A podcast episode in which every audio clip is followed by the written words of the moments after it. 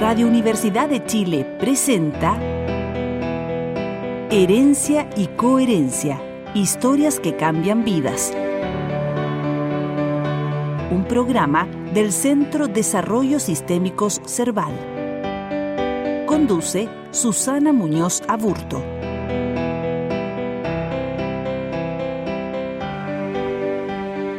Buenas tardes. Para contarles que nuestro invitado de hoy es Jorge Enrique de Jesús Herrera Rogers. Él es un destacado compositor y músico y la composición atraviesa completamente su mundo existencial. Gracias Jorge por aceptar nuestra invitación. Bienvenido. Gracias Susana, gracias por la invitación. Ah, nunca me habían presentado con todos mis nombres. Con primera vez. nombres.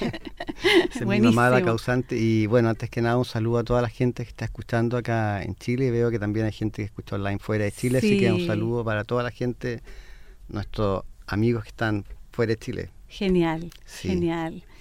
Eh, Jorge, bueno, y esto de la composición eh, viene como muy sintonizado con lo que va a haber en el Horvitz a propósito de las voces del silencio, sobre todo porque eh, tu música eh, está diseñada, utilizada en desarrollo personal, entre otras cosas, ¿verdad? Claro, exacto.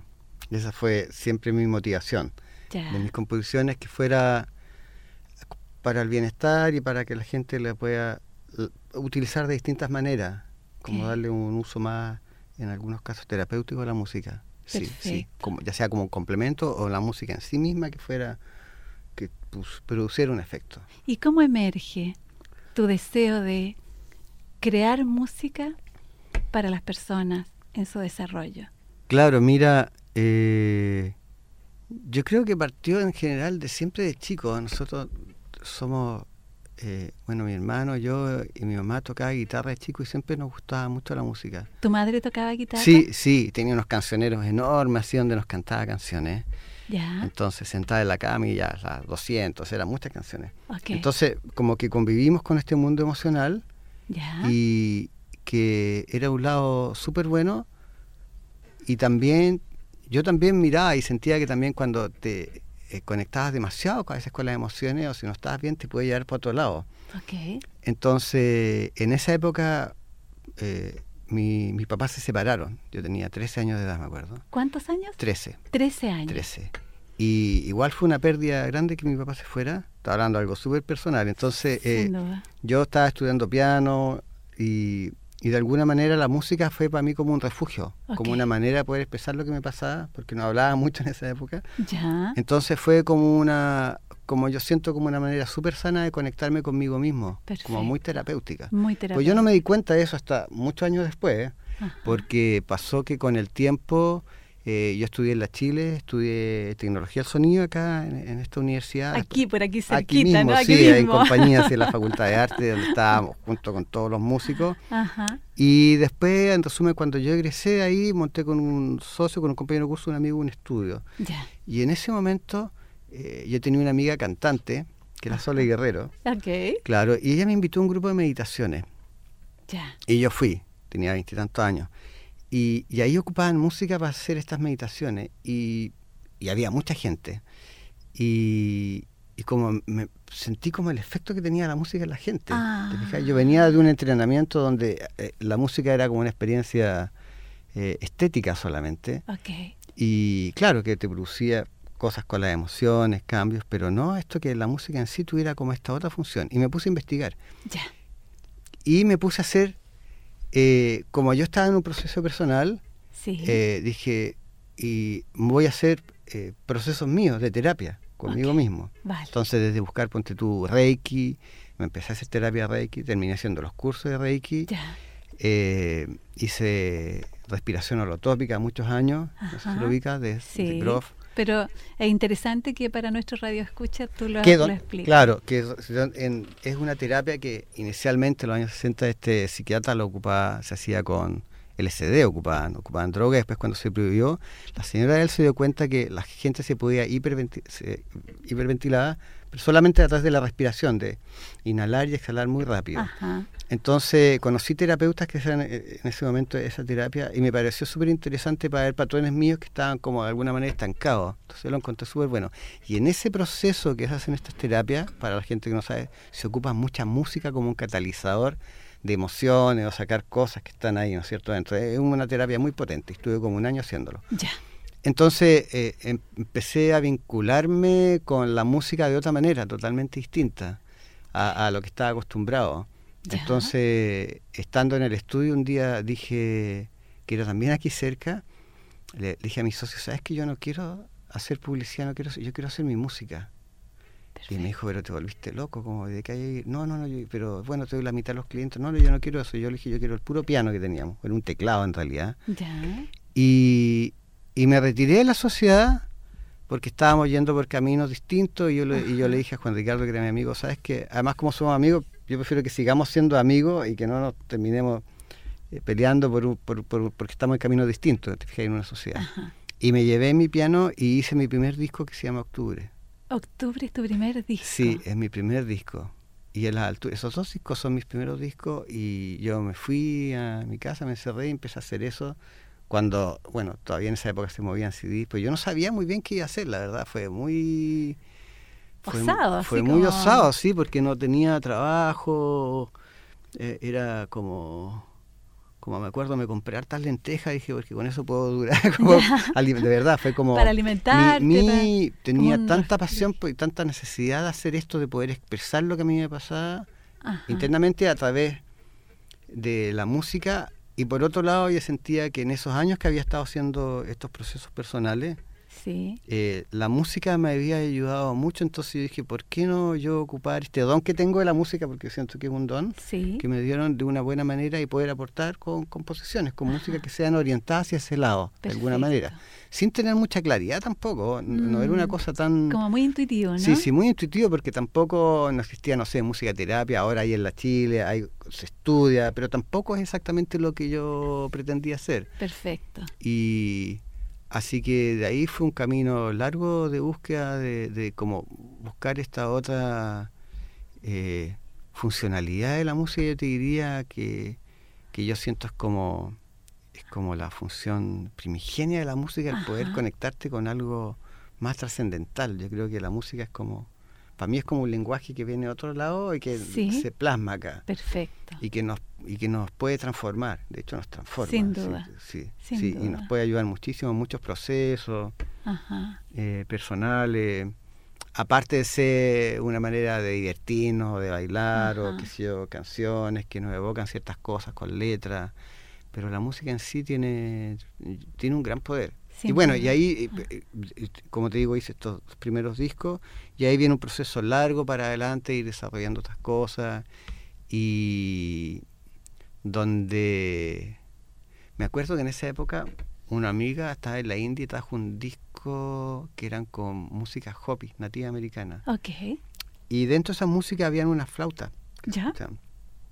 Y yo escuché esa flauta, oh, y me pongo a llorar así. Oh, y fueron como, como tres días sí que no paraba y fui a, con, fui a hablar con un amigo que era un psicólogo personal que hacía esta terapia de, respiración y le expliqué lo que me pasaba pues, y él me dijo sabes que ellos esa, esos indios nativos que son americanos me dijo ellos trabajan haciendo sanaciones con música perfecto entonces me dijo una que te está te podrías una terapia porque estáis pelando el cable como que dice, o estás en una crisis, o de verdad te conectó con algo quizás mucho más trascendental. Entonces me dijo, ¿por qué no vas a Estados Unidos y vas a buscar esa flauta que no existe acá? Ok. Y partí. Ya. y partí un viaje, me compré un pasaje. ¡Ay, qué locura! Y partí a Estados Unidos en la reserva Hopi. Hopi. Tenía justo un amigo que está viviendo en Arizona, en Phoenix, que vive todavía. El Rodrigo, a quien le mando muchos saludos con su señora, que me acogieron. Bien. Y partí, me acuerdo, en abril. ¿Qué edad tenía? Hoy, esto fue hace más o menos 22 años atrás. Ya. Claro, unos treinta y tantos años por ahí. Y partí y, me acuerdo que llegué como en abril allá. Y, y en abril, y, estaba, porque Arizona, tú sabes, es desierto. Sí. Está el Gran Cañón. Eh, sí. Claro, lo que yo no sabía que estaba casi a 2.000 metros de altura y que había nieve.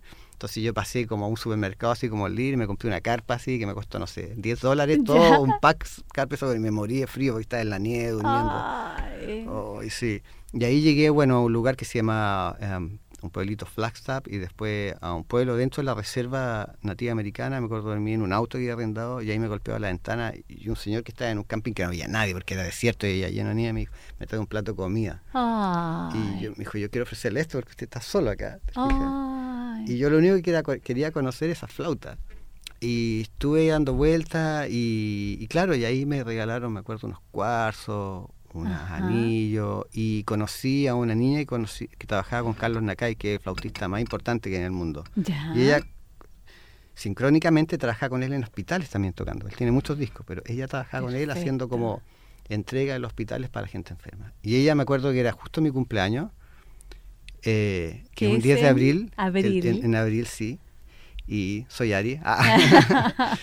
y claro, y, yo dije, ya voy a celebrar mi cumpleaños allá, y ella llega con, me acuerdo, con una manta llena de flauta y me dice, elige una, así, te la regalo. Oh, ya no quería más, claro. Seguro. Sí. Y así que ahí me traje mi flauta, que es la que ocupo muchos discos hasta el día de hoy. Ah, sí. Y fue eh, como ese sonido, eh, es loco, porque ese sonido me conectó con muchas cosas como incluso con, la, con cosas de la tierra. Aquí llegué a buscar tambores nativos también. Me metí una, a una comunidad mapuche también a aprender de cómo ellos vivían. De la percusión, de las formas de vida. Sí, y cómo era su relación con la, tierra, todo, todo, todo. ¿no? Mm. Fue como un largo aprendizaje así. Y, y como te digo, eh, ocupando la flauta y después el tambor y mezclándolo con el piano, con, con algunos elementos que yo trabajaba. Perfecto. Eso. Como, bueno, entre medio me pasaron muchas cosas, pero eso, eso es como estoy contando algo como fue como súper importante en mi vida como, como músico, como, músico, sí, como compositor, sí. Sí. Y la, la, el sonido de la flauta. Eh, Mira, ya mm. la ¿Con qué emociones básicas sientes que te conectaban? Mm, lo que me pasó primero me dio como una gran nostalgia. Yo pienso que es de otra vía, una cosa. Yo entré a un museo por donde vi imágenes y lloraba, ya en Estados Unidos no está, pero estaba como en otra, pero fue como una gran como... Pero fue como reconectarme que algo que yo sabía que era mío. yo creo que quizás a mucha gente le ha pasado, eh, quizás de otras maneras. Y, mm. y, y mm. eso, eso fue como muy... Nostálgico. Sí, mm. nostálgico y después también como de mucha paz de mucha paz. Mucha serenidad y, me da mucho como... Me, me produce, yo creo que el sonido de estas flautas nativas produce mucha conexión con uno mismo, como con tu alma o con tu luz interna, como tú quieres llamarla, produce un, unirse hacia adentro. son muy sanadoras. Mm, es un instrumento muy sanador en sí. El viento, ¿no? El viento, sí. Exactamente, la energía del viento. La energía del viento. Sí, mm. sí, porque el piano tiene mucho que ver con el agua. Eh, claro, hay, para la gente que nos está escuchando, hay una asociación entre sonido, instrumento y los elementos de la naturaleza. Todos los instrumentos tienen alguno, un origen en la naturaleza, ¿no es cierto? Todo, todo. Y las flautas, claro, tienen que ver con el viento. Con el viento. Sí, sí. sí. Jorge, ¿y cómo ¿Cómo se ha vivido tu, o cómo se vivió eh, este proceso, tu familia, tu familia de origen? ¿Tú tienes hermanos? ¿Tienes...? Tengo, tengo tres hermanos más, somos cuatro hermanos. Ya, ¿y tú eres el número? Yo soy el, el mayor. El más grande. Claro. Mi mamá sí tuvo una guaguita antes que nació y a los tres días falleció, que en realidad técnicamente él es el mayor. Ok, era un niño. Sí, un niño, sí. Entonces, técnicamente yo soy el segundo. El número sí. sí, pero en realidad, bueno, soy el primero, claro. Y de alguna manera uno toma ese rol también. Pues, Sin duda. como la responsabilidad, el hermano mayor, hija. Y después viene una hermana, que es terapeuta. Ya. Ella es psicóloga. Después viene mi hermano Pablo, que es el cantante. Ajá que es músico también, compositor que le hace canciones, y después tengo otro hermano que se llama Felipe, que él también es terapeuta de drogas y alcohol, trabaja en eso. Entonces, de alguna manera todos estamos ligados como un poquito al área de la salud y de la música, como que mezclamos eso. Claro. Sí. Claro. Sí. ¿Y tu madre vive? Mi mamá está viva, sí. Mm. Sí, está viva. Mi papá falleció hace dos años. Ajá. Sí. tuvo un problema al corazón y falleció. Y mi papá siempre fue como un gran apoyo en todo esto. Mi papá era, era entre comillas, como re loco, porque era muy, yo creo que yo saqué un poco eso de como ser muy optimista. Yo me, también a través de todos estos procesos que hice personales, terapéuticos, eh, me di cuenta de lo que he aprendido también con los años, de que independiente de lo que a uno le pase, que, que a todos yo creo que nos han pasado cosas a veces en la vida súper negativas, eh, siempre uno puede, eh, depende cómo uno lo mire, te fijas, tu, tu la, la vida funciona. Sin duda. entonces, siempre tengo como en mi inconsciente como que como que me reaprendí a tener una mirada positiva ante las cosas. Ok. ¿Mm? ¿Y papá tenía esa mirada? Mi papá tenía esa mirada, sí. Ah, sí, sí. Dentro de parte de mi mamá, algunos familiares, incluso había como una visión más negativa de las cosas, como un poco más sostenida por la energía del miedo. Yo creo que pasa en muchas familias y eso te lo transmite. Entonces, para nosotros, eh, igual ser músico compositor era un tema, porque igual mi familia es como tradicional. Yo creo para muchos músicos en general en Chile, que es como más tradicional todo, que de qué vas a vivir, cómo lo vas a hacer. Te fijas, es como una energía del miedo. Entonces, es una energía que te atrapa y que tienes que necesariamente, yo creo, para, bueno, en mi caso fue como un trabajo muy interno de decir, sí, no, yo esto, esto es lo que me gusta hacer. Esto es lo que soy. Como que de alguna manera los caminos se van, se van abriendo. Y desde esa época es increíble, yo nunca he trabajado, nunca he sido empleado de nadie, siempre he estado independiente absolutamente. Autónomo, ajá.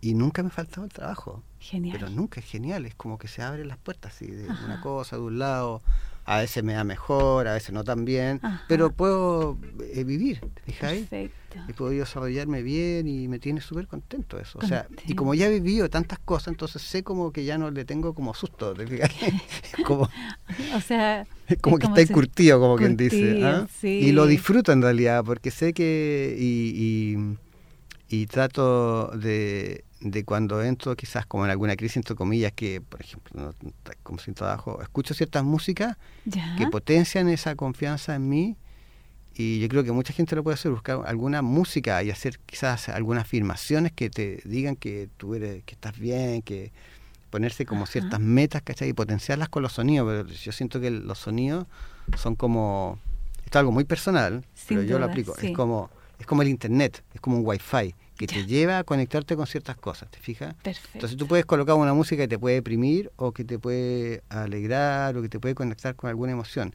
Esa emoción es súper importante porque esa emoción es la que genera algo en ti que te hace llevar hacia algún lugar, ¿te fijas? Como una melodía. Claro, una melodía o puede ser una música de tambores, no importa. Es como que, o si yo... Eh, es como un gran aliado la música, eso es lo que quiero decir, te mm. fijas en la vida, no solamente algo que te acompaña, sino que si uno realmente le da el valor que tiene, eh, puede ocuparla para hacer, yo le llamo como actos creativos en tu vida, o sea, realmente que tenga una función bien práctica. Y bien central. Y bien central, claro, exacto, exacto. Si uno la bien ocupa, eh, es como súper importante. Cierto. Sí. Como esto de ampliar la conciencia. Exacto, exacto, mm. exacto si quieres conectarte contigo, escuchar cierto tipo de música, imitaciones, imágenes, no sé, si quieres hacer actos creativos, hacer, no sé, escribir ciertas creencias, qué sé yo, eh, afirmaciones positivas, y, ocupando la música como un medio que potencie eso, mm. porque la, la estoy hablando mucho, ¿no? No, muy bien. lo, lo, que tiene para mí la música, que, que, y sabes qué es lo que me gustó, porque en general en mi familia, y yo creo que en todos pasa, vivimos una sociedad donde pensamos mucho, pensamos mucho las cosas. Así es. Entonces hay ciertas actividades que, que hacen que uno no piense, y yo siento que la música, aplicada de cierta manera, es algo que te hace conectarte y no pensar. Perfecto. Ah, es como cuando uno se deporta también. En ese momento no vas pensando en tantos problemas porque estás ocupado con tu cuerpo. ¿ah? La música puede hacerla que te conecte con ese anhelo, ponte tú a hacer tal cosa o viaje y poder como visualizarlo y llevarlo así. Que es distinto como, ya, quisiera tal cosa o no sé, o sanarme una enfermedad o, de una, como esa armonía que digo yo y que es distinto como pensarlo, a colocar la música y sentir que yo estoy sano. Es como el proceso muy distinto, no sé si me... Bueno. Es como hay un proceso de verse como que uno ya está haciendo eso como un acto creativo ocupando la música. Perfecto. Que, que, fue para mí igual como, como te digo, en todo este caminar como un proceso donde, donde he llegado a experimentar eso en el fondo de mi vida. Claro. Que lo aplico como una cosa como ya de vida, de como ocupar la música como una herramienta. Y como una disciplina, ¿no? Como una disciplina, sí. Mm. Independiente de escuchar canciones, de hacer canciones o hacer música. Eso va como por otro camino. Sí, es otro camino, sí, sí. Pero el gran potencial de la música, yo creo que más ahora, en estos tiempos que estamos viviendo, un poco confuso, realmente uno, si la gente, para mí por lo menos, como me ha ayudado mucho, es realmente eh, potenciar ciertas... Eh, eh, sueños o anhelos o cambios o transformaciones que quiera hacer yo, ocupando la música como un elemento importante dentro de eso. Sí. Es como bien básico. Es tremendo. Sí. De hecho, trato de enseñarlo a eso a la gente. Hago, he hecho algunos cursos también de como el poder de la música. El poder de la música. Sí, sí, sí. Como mm. que ah, me siento un poco con la responsabilidad de hacer eso porque lo, como que lo he visto en mí. Sí. Y en otras personas, obviamente. Como en, esto de ir multiplicando este aprendizaje, ¿no? claro, mm, claro. Sí. Sí, he trabajado con hartos terapeutas que en Argentina, en Estados Unidos, que ocupan mi música. ¿Mm? Perdón, en Argentina, como decía, en Estados Unidos, en... Eh, Acá se hacen varias activaciones de la glándula pineal, bueno, quizá la gente no lo conoce, pero ocupan mis músicas también para hacer las activaciones, como que me, encargan músicas de ese tipo y que para mí es como un privilegio hacerlas, ¿te fijas? Un privilegio. y cuando te la encargan, de alguna manera es como tú entras en ese espacio para poder crearla. Sí, a veces me mandan las meditaciones grabadas o yo las grabo y después hago la música escuchándolo. Como que tú grabaras algo y yo escucho tu voz y te voy siguiendo. Ah, ok. ¿Te fijas? Perfecto. Sí. Sí. Eh, bueno. Estamos, estamos como muy al borde de la pausa y te voy a preguntar, eh, eh, Jorge, ¿y qué música colocarías en este espacio de entrevista? ¿De música mía? Tuya, tuya. Sí, ah, me, me gusta. ¿Qué, qué colocarías? Eh, me gusta mucho de un disco Niño Luz que se llama, que yo lo hice cuando trabajé. Tengo una amiga que eh, era mm, jefe de pediatría del Hospital San Borja y ella me invitó a trabajar con niños que estaban ahí con guaguitas en la UCI. Entonces yo les iba a tocar flauta y todo. Ah. Y, y, fue igual bien fuerte porque estuve varios años yendo, sí por entrega, y varias veces a la semana. Y yo ayudaba a los niños en sus procesos, en las quimios, estaba con las mamás cuando lo atendían. Hubo varios, muchos niños que fallecieron en el proceso, otros que se recuperaron. Entonces me impresionó mucho esa relación que tenían las mamás, sobre todo las mamás con esos niños, como iban ahí. Perfecto. Y también me impresionó mucho la actitud de los niños como ante la muerte, porque ellos no tenían como mucho rollo, eran más los papás, los adultos, sí. Mm. Entonces de ahí nació este disco que habla un poco de eso, de, de la relación de, de este de, de, de, la, de, la, mamá, como te digo, con los niños, como, como afectivamente, porque muchos estaban entubados, te fijas, y no podían hablar. y yo los miraba y los sentía, entonces, y las mamás me conversaban después. Fue mucho tiempo ir para allá y fue como, fue muy bonito. Sin duda. Bien, bien fuerte también. Intensísimo. Sí. ¿Y, Ese, ¿Y esa música colocarías acá? Sí, sí. Bonito. Bien. Sí. Eh, Jorge, vamos a ir a una pausa y volvemos en una conversación interesante.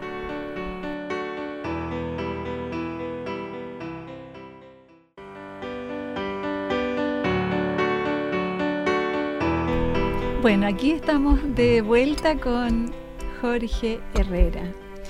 Jorge, no puedo sino seguir profundizando en esta en este vínculo del cual fuiste o has sido participante con los niños y sus madres en los centros hospitalarios, ¿no? Eh, y en ese sentido, la muerte, la muerte, ¿qué ha significado para ti? La muerte, los duelos, las pérdidas. Eh, bueno, son duelos. Son duelos. Claro, son duelen. Mm, sí, cuesta a veces recuperarse. A pesar de que uno cree que está preparado. Yo personalmente no creo en, que uno desaparezca. O sea, creo que uno continúa y que está como de paso por acá. pero el hecho de estar en la materialidad y desaparecer igual y ya no ver a las personas es fuerte, es raro. Es tremendo. Es, extrañísimo. O sea, yo que te contaba, mi papá se murió hace dos años.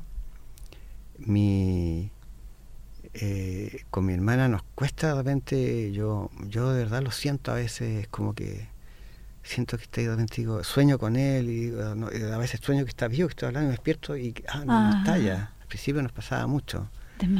Sí, sí, fue como... Además que él, él vivió... Eh, mi papá tuvo una situación súper buena y después perdió el negocio que tenía, entonces de, estar súper bien económicamente pasó a vivir con un mínimo, mínimo, mínimo, casi el sueldo mínimo, y se fue a ir al campo. Y él optó con su mujer, y yo pensé, pensamos que lo iba a abandonar, y ella se mantuvo con él toda la vida. Ah. Mi papá estaba separado y se tuvo con una mujer más de 40 años. Fue excelente al lado de él, siempre lo apoyó y todo, en las buenas y en las malas, como se dice.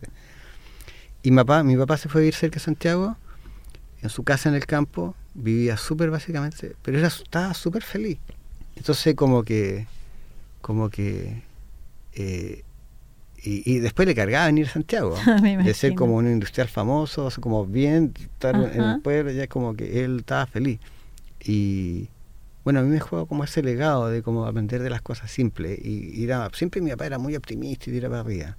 Y claro, y cuando se enfermó el corazón, que ya venía mal. ¿De su corazón se enfermó? Sí, le pusimos un stem, duró dos años. Después mi hermana se dio cuenta que no estaba tan bien y le dijeron: Mira, tu, las arterias están del tamaño de un pelo, así de chica. O Chiquitita. o te opera te mueres, no sé. Ya él le dolía, le dijo, ya, bueno, me voy a operar, aunque él siempre me decía, bueno, si me muero, me van a encontrar en el cerro, no importa, ya está, no quería poner Claro, y fuimos, bueno, operar el tórax ahí por Fonasa, y ahí, bueno, no quedó muy bien, le dio un infarto cerebral, y ahí entró como la, fue de verdad una tortura, la UCI estar ahí, en el hospital en del el hospital del tórax, sí, sí. Pasó mucho rato, después bajo intermedio, después los típicos virus hospitalarios. Entonces íbamos con mi hermano, hacíamos turnos, lleno de gente, ¿cómo está? Y típico te decían estable en toda la grada y lo pasamos pésimo. Ah. Hasta. Y yo me conseguí con un médico amigo ir en las noches, iba allá y le tocaba todos los días la flauta. Ah. Y, ya, en invierno. ¿La flauta Hopi? Sí, ah. y le tocaba también a los enfermos que estaban ahí, a todos. Me dejaban ya, ya mi tambor, le tocaba, le hablaba. Ah. Él movía las manos así, porque estaba con máscara, entubado, después los entubaron. Y fue un proceso hasta que logramos sacarlo a la casa y lo llevamos a la casa de mi hermana, me acuerdo, que vivía en el cajón del Maipo. Fue un gran problema lograr sacarlo. Esa es otra historia, pero finalmente firmamos todos los papeles porque ya veíamos que no tenía vuelta y queríamos que su calidad de vida fuera mejor. Okay. Y lo llevamos, le, lo llevamos a su casa en la playa, me acuerdo casi. Él quedó parapléjico, así. Yo lo tomé en brazos, lo metí en todo el auto, lo llevé a su casa. Eh, eh, vio a su gente, eh, se nos cayó la silla de ruedas, me acuerdo. Ah. Porque, pero él se reía y durmió en su cama. hoy me acuerdo y me emocionó. Sí, qué emocionante. Claro, llamó, él tuvo oxígeno, todas sus cosas. Y mm. ahí a la semana falleció. Ah. Sí. Bien. Sí, él necesitaba eso. Sin duda. Y nada, pues igual fue como el, el que se te muera alguien tan cercano que, que a veces uno no se da cuenta que es tan importante, después te das cuenta. Después, cuando ya no está más. Claro. Al menos en esta materialidad, ¿no? Claro, yo con él tenía una súper buena relación y como eh, mi papá enganchaba en todas las cosas porque, ah, no sé, va a hacer, no sé, cualquier locura, ah, ya, tema, así como, era siempre como que ya todo le decía que sí, ¿cachai? Nunca, nunca era como con miedo. Mm. Y yo me di cuenta que él no estaba bien, me acuerdo cuando se empezó, cuando ya estaba hospitalizado. Yo, yo siempre he andado en moto, me gustan mucho las motos. Okay. Son peligrosas, me encanta la moto y no siento que es peligrosa la moto. Y he andado de los tres años en moto. Ok. ¿Ah? y tengo 50 y tanto. Ah. Y, y, mi papá también, él me enseñó y todo. Entonces, y un día me dijo, Jorge, ten cuidado en la moto. Ah. Uy, yo dije, mi papá no está bien. Está como, está, está con miedo, está preocupado, miedo. Claro, sí. claro. Igual era honesto, o sea, quizás estaba más consciente de que, claro, ahora hay más autos, no sé, él como que... Y yo dije, uy, mi papá no está bien, porque él nunca jamás se había preocupado de decirme, nunca me dijo en su vida, ten cuidado por algo, quizás era, jamás, jamás, nunca, ah. nunca como cuídate o mira eso, siempre era como, ya, dale, vamos, ¿te fijáis? Cuando elegiste la mm. música también, ¿él te apoyó? Sí, siempre. Siempre. Siempre. mi mamá era más reacia, siempre mi mamá se asustaba, ¿qué van a hacer? No, mi papá no, mi papá era como, como que, no, mi papá era como un juego tal y nomás, está bien. Él, siempre sí, era como relanzado en eso, mm. muy, muy mm. apoyador. Entonces como que, como que eso se echa de menos. Y también queda como un legado para uno, como que ¿cómo decirlo? Como que, como que él falleció y como que esa parte como que te la traspasa, no sé si... Sí, perfecto. Si te pasa, o sea, perdió a alguien así de sentir que de alguna manera ese valor que tú en la persona como que te lo como que te lo endosa un poco. Exactamente. Esa sensación tengo como es como física, es como muy física. Orgánica, ¿no? Sí, muy orgánica, sí, de mm. verdad. Entonces, eh, son como los legados que nos dejan nuestra, mm. los nuestros parientes, la gente que se ha ido yendo, que vamos todos de a poco ahí corriendo la lista espera. sí. Claro, entonces sí, pues mi papá disfrutaba mucho la vida y como que no se problemaba mucho. Hoy, entonces, como que... También eso es parte de su legado para ti. Sí, de todas maneras, sí, como que en el fondo igual como que no hay tanto tiempo como disfrutar lo que está y listo. Ok. Sí, no, no, no planteárselo más, más allá. Sí. ¿Y tus hermanos cómo vivieron ese tránsito de tu padre? Mm, yo creo que todos los vivimos distintos. Mi hermana era mi hermana, que es la segunda, que es la psicóloga, ella vivió mucho tiempo en el sur, entonces no estuvo tanto con mi papá y, y estaba casada ya, después se separó, se vino a Santiago y vivía en Temuco. Entonces, todos estos últimos años que él se enfermó, ella estuvo muy cerca de él, mm, como que no tuvo mucho el papá, entonces se acercó mucho a él y, lo, ayudaba y lo llevaba, y como son las hijas con los papás. Que ¿Cómo son las hijas? Mucho más que Como que nosotros, papá, me duele, ah, no tenés nada, ya no tengo nada, y partía. Mientras que hermano, no, vamos al hospital, vamos a hacerte algo, y efectivamente le pasa algo, ¿te fijas El hombre siempre le hacemos el kit de eso. Y sí, ella lo pasó mal también, de, ah. sí, fue como, igual lo igual murió en sus brazos. Ah. Y me llamó en la mañana y eh, en la cama donde está hicimos un ritual, le llamamos flores, lo llenamos de flores, ah. le pusimos aceite. Parecía como un funeral hindú, le hicimos de todo. Y mi papá no era católico, o sea, estaba bautizado, pero él no creía en la iglesia, que tenía un gran tenía unas grandes diferencias con la iglesia católica, o sea, él no soportaba, entonces no, no, no podíamos velarlo en una iglesia. Seguro. Entonces, tuvimos que llevarlo directamente a un cementerio donde debía estar con su señora que había fallecido dos, casi dos años y medio antes de cáncer, de 60 años, igual joven ella. Y ahí como, como mi, papá también se derrumbó en ese momento. Sin duda. Claro. Y entonces hubo que hacer todo muy rápido. Entonces hicimos como nosotros nuestro ritual, llegó alguna gente, parientes, lo más cercanos. Y, pero no, no yo diría que recién después de dos años mi hermana recién está como ya más más, recuperadas. Más recuperadas. Sí. sí, No, son.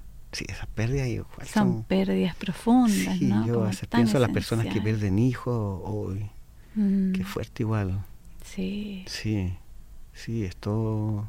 Y nosotros hemos ido haciendo como un proceso, los hermanos, de, de como conservar ciertas cosas de mi papá, eh, eh, ponte tú, mi papá tenía un taller que le gustaba hacer muchas cosas mecánicas, entonces nosotros, todo el mundo cuando murió nos querían comprar las cosas, los típicos, no, véndeme no sé qué, nosotros dijimos no, y conservamos todas sus cosas porque lo estamos haciendo para nosotros, para también nosotros que nos gusta trabajar con las manos, como que también como un legado de él, poder ocuparlo en, en un terreno que tenemos todos juntos con los hermanos también que hicimos algo en conjunto como para tener esa cosa porque nosotros llegamos todos a su casa, ¿te fijáis? Entonces ah. hicimos como algo también nosotros todos juntos donde poder tener esa esa cosa familiar. Como una maestranza. Claro, no, pero más que una maestranza es como una casa en el campo donde tiene un peso donde podamos, no sé, arreglar cosas, Perfecto, cosas, como un taller, claro. Como un taller, que era lo que hacía mi papá, como el vivía en el campo solo, él se arreglaba todas las cosas. Genial. No tenía tanta plata para ir a llamar a nadie que le arreglara, entonces él, siempre fue muy de arreglar todo. Genial. Y nosotros también heredamos eso, en general todo, de arreglar todo. Él como que nos enseñó a arreglar todas las cosas. Ajá. Cosas prácticas. Cosas prácticas, claro, sí. Claro, Sí. Entonces, sí, sí. Yo pensaba en esto de, de, de que eres zurdo. Sí, sí. Veo tu mano en movimiento y es la mano izquierda. en esto de arreglar las cosas, ¿cómo, cómo te viviste tú esto? Eh, ser zurdo, músico. Eh, ser zurdo y músico para los músicos que me escuchan, todos sabemos que es un problema. Está todo esto para los derechos. Ah, hace poco fui a comprar para, fui a una tienda de computación y mi iPad que está mi, mi, un pad que tengo para colocar la mano para el mouse se me rompió que en como un gel adentro entonces fui y, y, el tipo me vio como escribiendo así y yo le dije quiero comprar uno ya perfecto. Y me mira y me dice tenemos para zurdo Ah, dije, no le puedo creer, yo estaba tan feliz. Ah, Deme dos al tiro. Deme dos. Claro, porque sí, pues, no en la universidad los bancos eran para los otro lado. Tocar guitarra, yo toco como derecho, toco el bajo a mí como derecho, que ha sido mi instrumento también. Ok. Y, y, y aprendí a... Y mi mano izquierda se mueve mucho más que la derecha. Se mueve, sí. Entonces, Doy fe de eso. sí, cuando tú escuchas mi música, va a ver que mi música, la mano izquierda suena mucho más que la derecha. La derecha hago una melodía así, y la izquierda va ah. haciendo arpegio y cosas, porque tengo mayor soltura en esta mano. Seguro. Yo tengo una tía, hermana de mi mamá, que es profesora de música. Ya. Eh, clásica del Conservatorio de Viña. Fue la directora del conservatorio también. Y, y ella vino hace poco a Santiago y me decía, y, y, ella no sabía que no se había dado cuenta que yo sur. Me decía, ¿cómo lo hiciste con el piano? ¿Cómo lo hiciste con el piano? ¿Cómo lo hacen? No sé, le dije, aprendí así. Tenía una profesora que me, como que me ayudó harto. Sí, y en la universidad también. Bien. La Carla Chile. Sí. Sí, pero fue como, era como, en, realidad yo al principio lo veía así como, como un problema la gente me lo hacía ver como un problema. era como que casi algo malo, ¿te fijáis? Y, como una limitación. Claro, como una limitación. y, cuando quise componer, yo miraba que todos los pianistas, su mano derecha era mucho más rápida que la izquierda, algo técnico. Entonces yo estaba contrario a eso.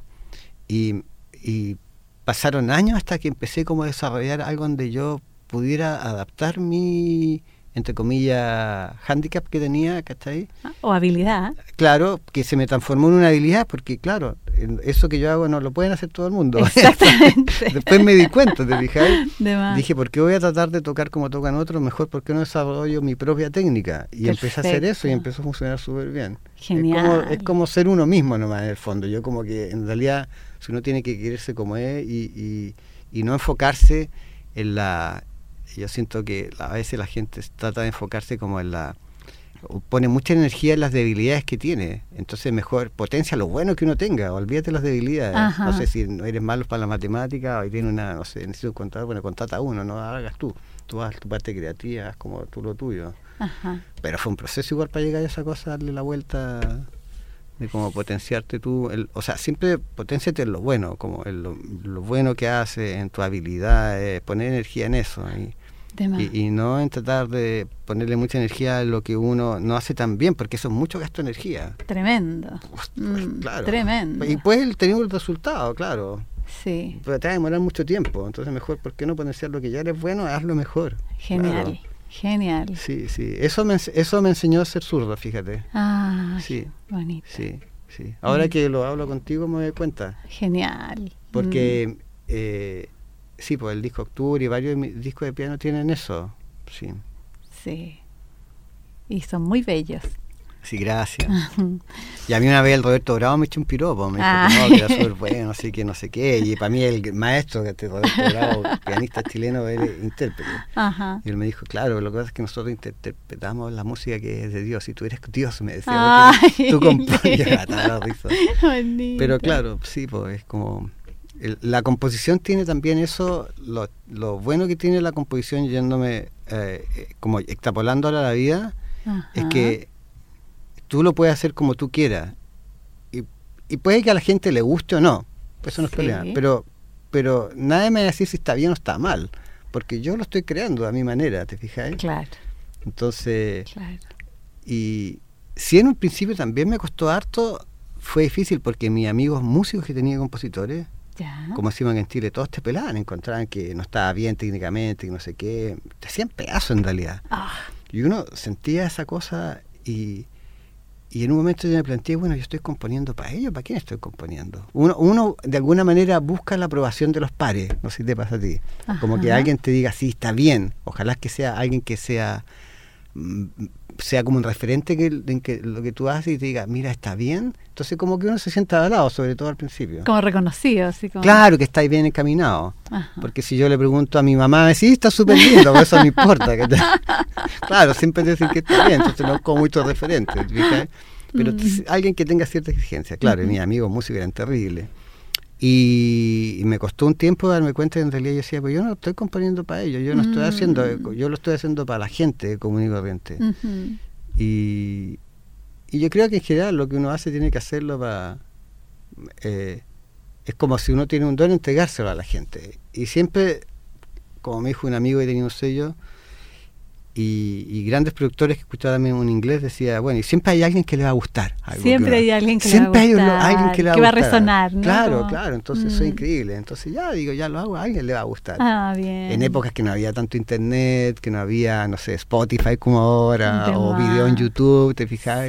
Uno hacía CD y, por ahí alguien lo Claro, claro. Entonces uno no tenía mucho, no sabía qué pasaba, como el feedback, así, por así decirlo. Sí, eso. Jorge, y esto de los vínculos y el amor en tu vida. Ah, yo creo que la energía del amor, eh, ya sea de pareja, creativa o como sea, es, básica. Es básica. Eh, si no está... Eh, yo me acuerdo cuando salí de la universidad y a propósito del amor, del amor por uno mismo también. Y tenía tanta presión de que, que, la música no era algo para vivir que dije, no voy a hacer la música, voy a buscar otra actividad. Y, y que era falta de amor, yo creo, por mí mismo. A los tres meses me enfermé y terminé en el hospital. Fue una experiencia terrible. Dije, no puedo dejar esto. ¿De qué te enfermaste? No, me dio gastritis, terminé en la clínica, mal, enfermo, mal. O sea, iba, podía terminar en algo grave, yo creo. De más. Y dije, no, no, no, tengo que volver a lo mío. Ah. Y, pero el amor sí, la familia, el amor de pareja, yo creo que es básico. El relacionarse desde ese punto. Eh, eh, yo creo que ahora, sobre todo también cuando uno tiene pérdida, como en el caso de mi papá, que fue una persona como un referente importante, es como uno le da más es como lo número uno, yo creo que te diría, porque todo como que si no tienes como amor en tu vida, amor por lo que haces, amor por tu pareja, amor por, por la gente, por, tu familia, muchas veces yo creo que la familia realmente como sanguínea, en mi caso somos súper poquitos, porque tengo primos y otra gente, pero no los veo mucho, entonces somos cuatro hermanos en total, mi mamá, y no, no hay como nadie más, entonces somos pocos, y, sus hijos, mis sobrinos. Mm somos poquitos, entonces como que hay que cuidarla. Ah. Sí, sí, es como... Yo ahora me doy cuenta que es como... Es muy importante, es muy importante. Yo, yo mi familia, ponte tú, cuando mi papá murió, yo veía familias que alguien se fallecía y se peleaban por plata o tenían disputa por cierto tipo de cosas. Para nosotros nunca fue un tema eso. Genial. nunca ha sido no fue como, como un valor que tenemos. Mm. Realmente ver gente que no se habla nunca más en la vida. Digo, ¿dónde está el amor en esa familia? ¿Dónde está el amor? Todo, no sé, están peleando, no tengo idea, por una propiedad, así, por, por ¿entiendes? Por cosas. Claro, y pasa mucho, o sea, es algo súper común. Mm. Pero porque no están valorizando realmente lo que uno tiene, mm. que son las relaciones con la gente que uno quiere, que no son tantas tampoco. Cierto. Siento yo. En mi caso no son muchas personas como importantes. Y que te aportan y uno aporta, ¿te fijas? Sí. Eh, el amor como... Igual es una palabra grande. ¿eh? Tremendo. es como... claro, es como... Sí. Yo siento que el amor tiene que ver mucho con la creatividad también. Ah, como, eh, que es como creativo. O sea, yo creo, o sea, siempre siento que el amor en mi caso es como es como todo lo que sea expansivo, que hace que uno se sienta mejor. Y eso también es como particular, ¿o no? lo que uno hace que cada uno le se sienta bien con lo que hace. Lo que quiero decir que para mí puede ser algo que me haga súper bien y para ti quizás no. No sé, quizás a mí me siento expansivo, no tengo idea. Eh, puede ser expansivo para afuera o para adentro. O para adentro también, claro. Se abre, pero, claro, claro. Es como si el amor abriera puertas, exacto, abriera lugares. Exacto, exacto. Que puede ser internamente también, Internamente, sí. Sí, sí, sí. Pero eh, yo creo que es básico y es como lo que me motiva a hacer lo que hago también. Ya. Sí, sí. Eso. El amor en la pareja es súper importante. Súper importante. Súper, yo creo que eh, es como vivírselo ahora igual es difícil con los roles que hay. A veces como está cambiando mucho los roles hombre-mujer, no sé, hay como el ah, siento que se producen como confusiones de como de, como la mujer está más empoderada también, pero como que a veces quizá perdió feminidad por, entre comillas, competir con el hombre. Y, eso produce que las relaciones de amor no sean tan fluidas. Lo veo por muchos amigos separados que tienen muchísimos problemas y yo creo que estamos, entre comillas, en una crisis de, de, convivencia y que bueno, de todas las crisis uno siempre son para crecer, para salir bien parado, ah, ¿no es cierto? Sí. Y, pero en, lo que quiero decir que en estas crisis de, identidad que yo veo con mi amigo y, que yo mismo la he vivido también, es como que si uno no pone como el amor como algo importante, eh, se, termina perdiendo todo, diluyendo. Como que las relaciones pasan... Mm por cosas muy banales terminan, o sea, como que no se le da importancia que deberían tener, ¿o mm. no? No sé qué.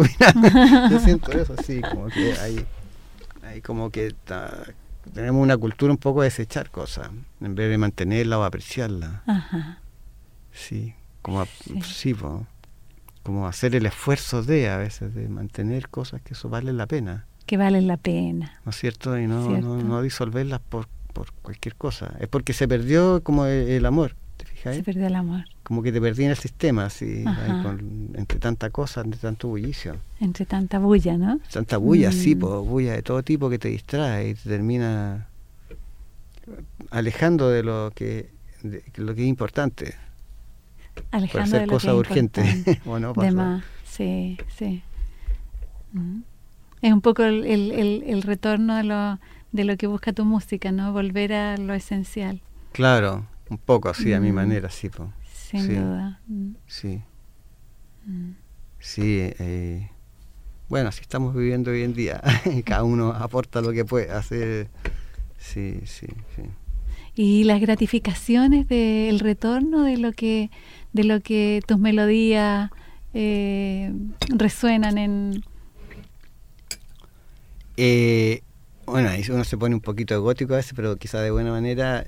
Eh, eh, el, retorno es, bueno, la gente que habla contigo, que te escribe, eh, mucha gente de Argentina, otros países que... Sí. Que ahora, ponte tú, tengo la música, bueno, hablar de música, yo sé que esto habla, pero está, en Spotify para que la gente sepa, con Jorge Herrera, todos mis discos. Y yo estoy en un sello digital en Chile como con 500 artistas, de todo tipo. Ya y soy el número uno. Eso, lo digo a mucho orgullo, no lo digo como una cosa pretenciosa, pero me dijeron, Jorge, eres el número uno, el que se más escucha en el mundo ahora. Imagínate. Sí, dentro de grupos de cantantes, no sé, Tinti hay un montón de grupos, buenísimos todos, pero algo pasa que estamos la, está escuchando mucho, por lo menos en este sello, no sé, en otro, que tiene muchos artistas reconocidos, ¿te fijas? Entonces, como. Eso para mí es como decir. Que, genial, ¿cachai? Claro, hay más gente, hay más gente que le gusta esto y que les aporta. Ajá. Bueno. Lindo. Sí. Tiene sentido. Sí, claro. Ajá. Claro, es como que dan ganas de seguir. Pues, dan ganas de seguir. Sí, pues una mm. motivación, obvio. Sí. Me gustaría hacer algo para niños también. Ahora hablaba una niña. Sí. Hacer como música específica para niños. Mm. Como que. Ah, tengo como, como una sensación de como no sé, porque uno ya está mayor de como tratar de dejar un legado, tratar de enseñar también lo que uno hace, así como uno siempre está aprendiendo, obviamente, de todo. Está aprendiendo, pero como eh, enseñar. Enseñar. Sí, sí. Sí, que esto lo hago, pero como más, quizás más globalmente, no sé, por internet, como esto de, de, lo que es esta herramienta a mí, que es la música. Perfecto.